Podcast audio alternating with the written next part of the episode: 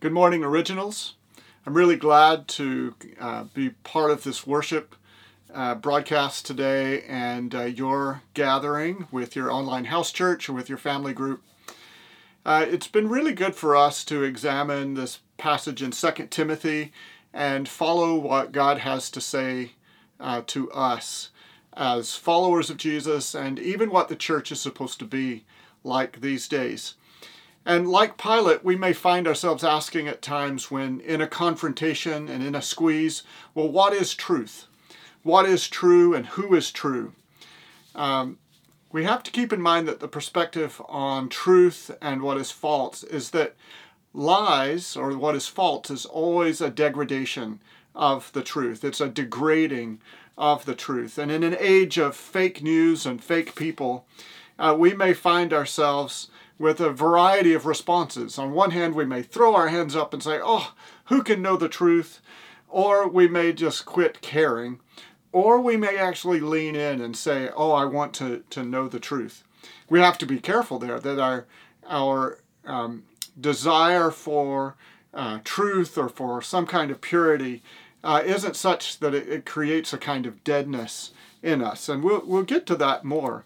But we live in a in a time, a precarious time, I believe, where it's really essential for us as followers of Jesus and in the church that we take hold of why truth matters, and particularly why the truth of the gospel matters, and that we can distinguish between what is true and false.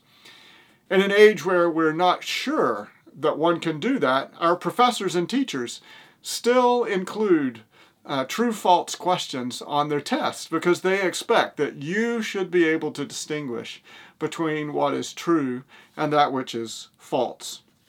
For the apostles, Paul and the disciples who were leading the church in that first century after the death, burial, and resurrection of Jesus, the um, integrity of the gospel was really important, and they kept working out what does it mean for us to live out the integrity of the gospel, that the God of Abraham, Isaac, and Jacob had actually worked through his people Israel to bring Jesus as a blessing for all the nations, to include them now in the gathering of the church, his people called out from darkness into light, so that they might rise up as the new temple, the gathering of God's people filled with the Holy Spirit. What they had discovered along the way is that false teaching and false teachers would lead to a catastrophic failure uh, in the church and would lead to a crisis. And the church in Ephesus uh, had experienced that. Uh, we don't get that sense when we read the book of Ephesians. The book of Ephesians has us having this wonderful sense of a church that is doing very, very well. However, in Acts chapter twenty, Paul had spoken prophetically to the elders of Ephesus and warned them that he feared that wolves, ravenous wolves, would come into their midst to uh, devour them.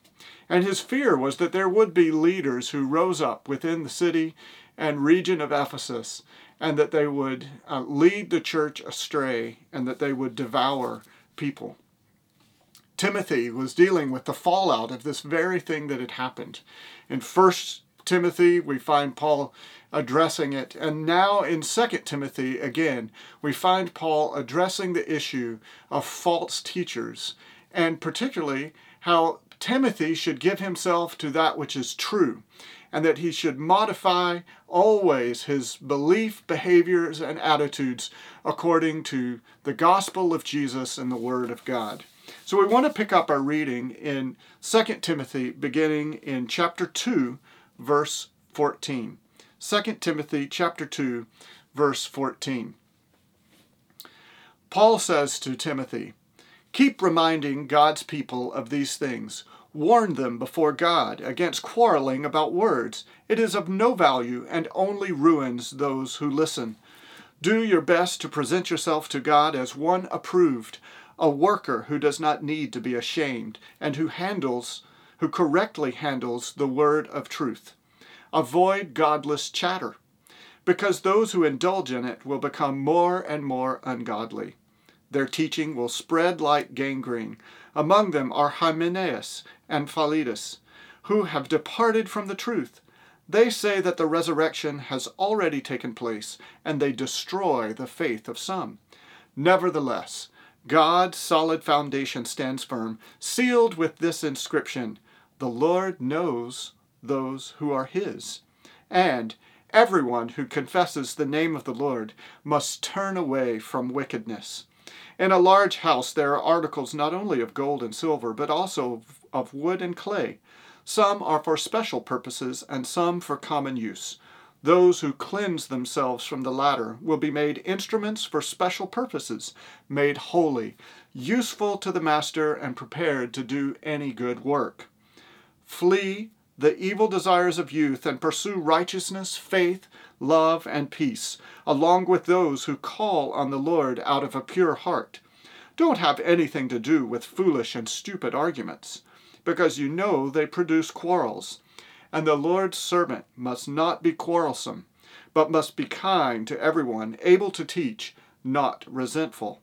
Opponents must be gently instructed in the hope that God will grant them repentance, leading to a knowledge of the truth, and that they will come to their senses and escape from the trap of the devil, who has taken them captive to do his will. And I continue now in Second Timothy chapter three. But mark this. There will be terrible times in the last days. People will be lovers of themselves, lovers of money, boastful, proud, abusive, disobedient to their parents, ungrateful, unholy, without love, unforgiving, slanderous, without self-control, brutal, not lovers of good, treacherous, rash, conceited, lovers of pleasure rather than lovers of God, having a form of godliness, but denying its power. Have nothing to do with such people. They are the kind who worm their way into homes and gain control over gullible women who are loaded down with sins and are swayed by all kinds of evil desires, always learning, but never able to come to a knowledge of the truth. Just as Janus and Hembrus opposed Moses, so also these teachers oppose the truth. They are men of depraved mind, who as far as the faith is concerned, are rejected. But they will not get very far, because, as is the case of those men, their folly will be clear to everyone. Now, this is an occasion where Paul did not mind calling out those who were false teachers. However, he didn't give a lot of time or airspace or writing space, in this instance, to their false teaching. He just says of their false teaching there in um, verse eighteen, "They say that the resurrection has already taken place, and they destroy the faith of some." Paul is dealing with a situation in which those who had converted uh, to a life with Christ and had been transformed with Christ had become uh, challenged by their cultural sensitivities about the body, perhaps. And in this case, they said the resurrection has already happened. And so they displace and discourage others in their faith. Paul has some very general things for us to understand about false teaching and understanding what it does. He indicates that false teaching creates a kind of quarreling, a kind of quarreling about words. It seems to create a situation where people become very concerned at winning the argument. But he goes on to say that it has no value and actually ruins those who listen. And those who indulge in this kind of debating lifestyle uh, about quarreling over that which is false will actually develop an insisting, persisting uh, ungodliness in their life. That this kind of indulgence produces ungodliness. And he uses a very descriptive phrase here to, to speak of this false teaching. He says in verse seventeen, "Their teaching will spread like gangrene." Gangrene is a kind of decaying and death of the flesh that continues to spread in one's body and ultimately would consume another person. He indicates that this kind of rot was deathly. And so it is with false teaching, that false teaching creates a kind of death spiral in the lives of others, where our belief, our behavior, and our attitudes go far from Christ and actually depart from the Word of God. When we consider what the Word of Truth is meant to do in our lives, we have to consider then what it is going to produce. And Paul describes a kind of assurance that's created by the Word of God. He says in verse nineteen, "Nevertheless, God's solid foundation stands firm, sealed with this inscription, 'The Lord knows those who are His.' And everyone who confesses the name of the Lord must turn away from wickedness." And so this Word of God, established through the gospel and in the life of His people, creates a kind of assurance where the Spirit of God comes and convinces us and brings a conviction in our lives that we truly are known by God.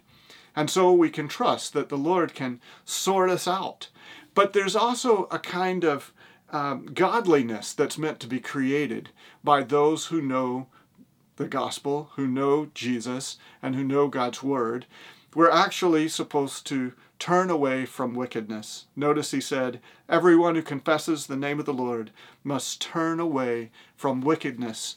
Now, the wickedness that Paul has in mind isn't just behavior, but it's also that of belief, that Paul is associating here false belief with a kind of wickedness. And he goes on to say that we would turn away from that, because false beliefs creates a kind of uselessness in our lives, a kind of emptiness and a kind of vanity in our lives.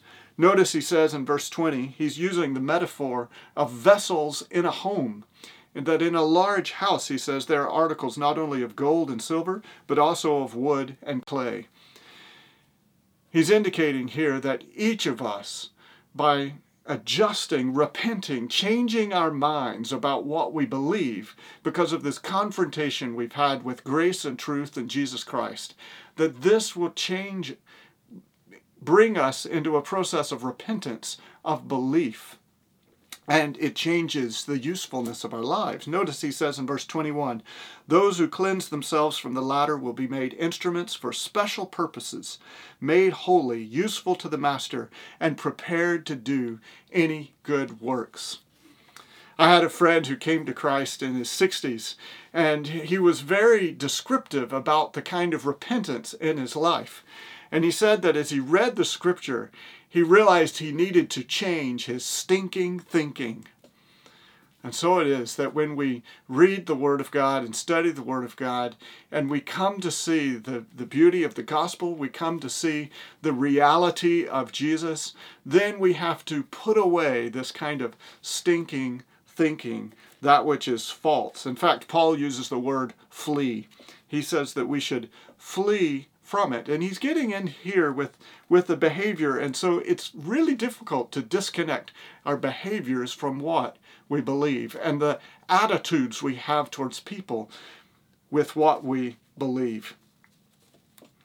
And so one of the things that happens is that when false teaching takes hold in the life of a church or a life of a people, it creates a kind of um, weakness in our kinship bonds as a church, and people begin to fall away and to have to divide themselves.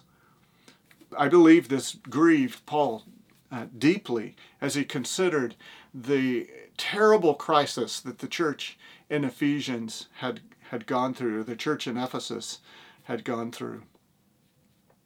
And he considered it a kind of folly that would be evident to all.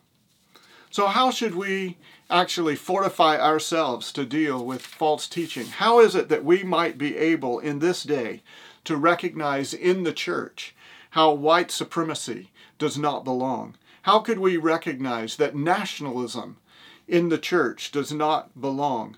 How could we recognize that in the church that moving our sense of identity or basing our sense of identity simply on the desires of our body is a false belief? How could we recognize then that um, greed is a kind of idolatry? And how could we recognize as well that having a cold and blind heart towards the poor is something wrong? How could we recognize in the church today that people truly do need a transformation of heart and life that comes from meeting the Lord Jesus and being um, captivated by the gospel and filled with the Spirit of God?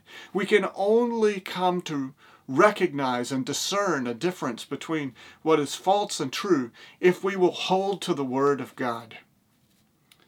Paul told Timothy, he said, "Do your best to present yourself to God as one approved, a worker who does not need to be ashamed, and who correctly handles the word of truth."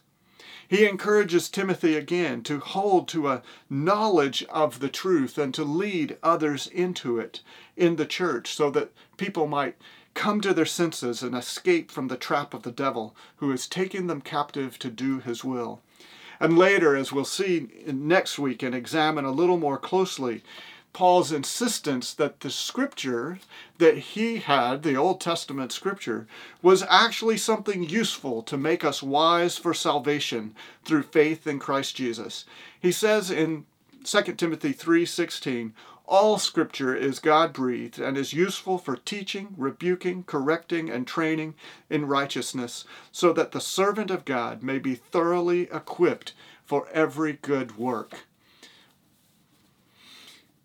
I wonder for us, if you have committed yourself to actually knowing the Word of God in order to present yourself to God, it is our hope and desire that everyone in the church would take up the right and responsibility to hold the Scripture, to know the Scripture, and to, to read it.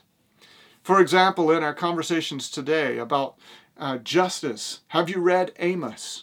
In our conversations about um, uh, racial equality, have you read Galatians?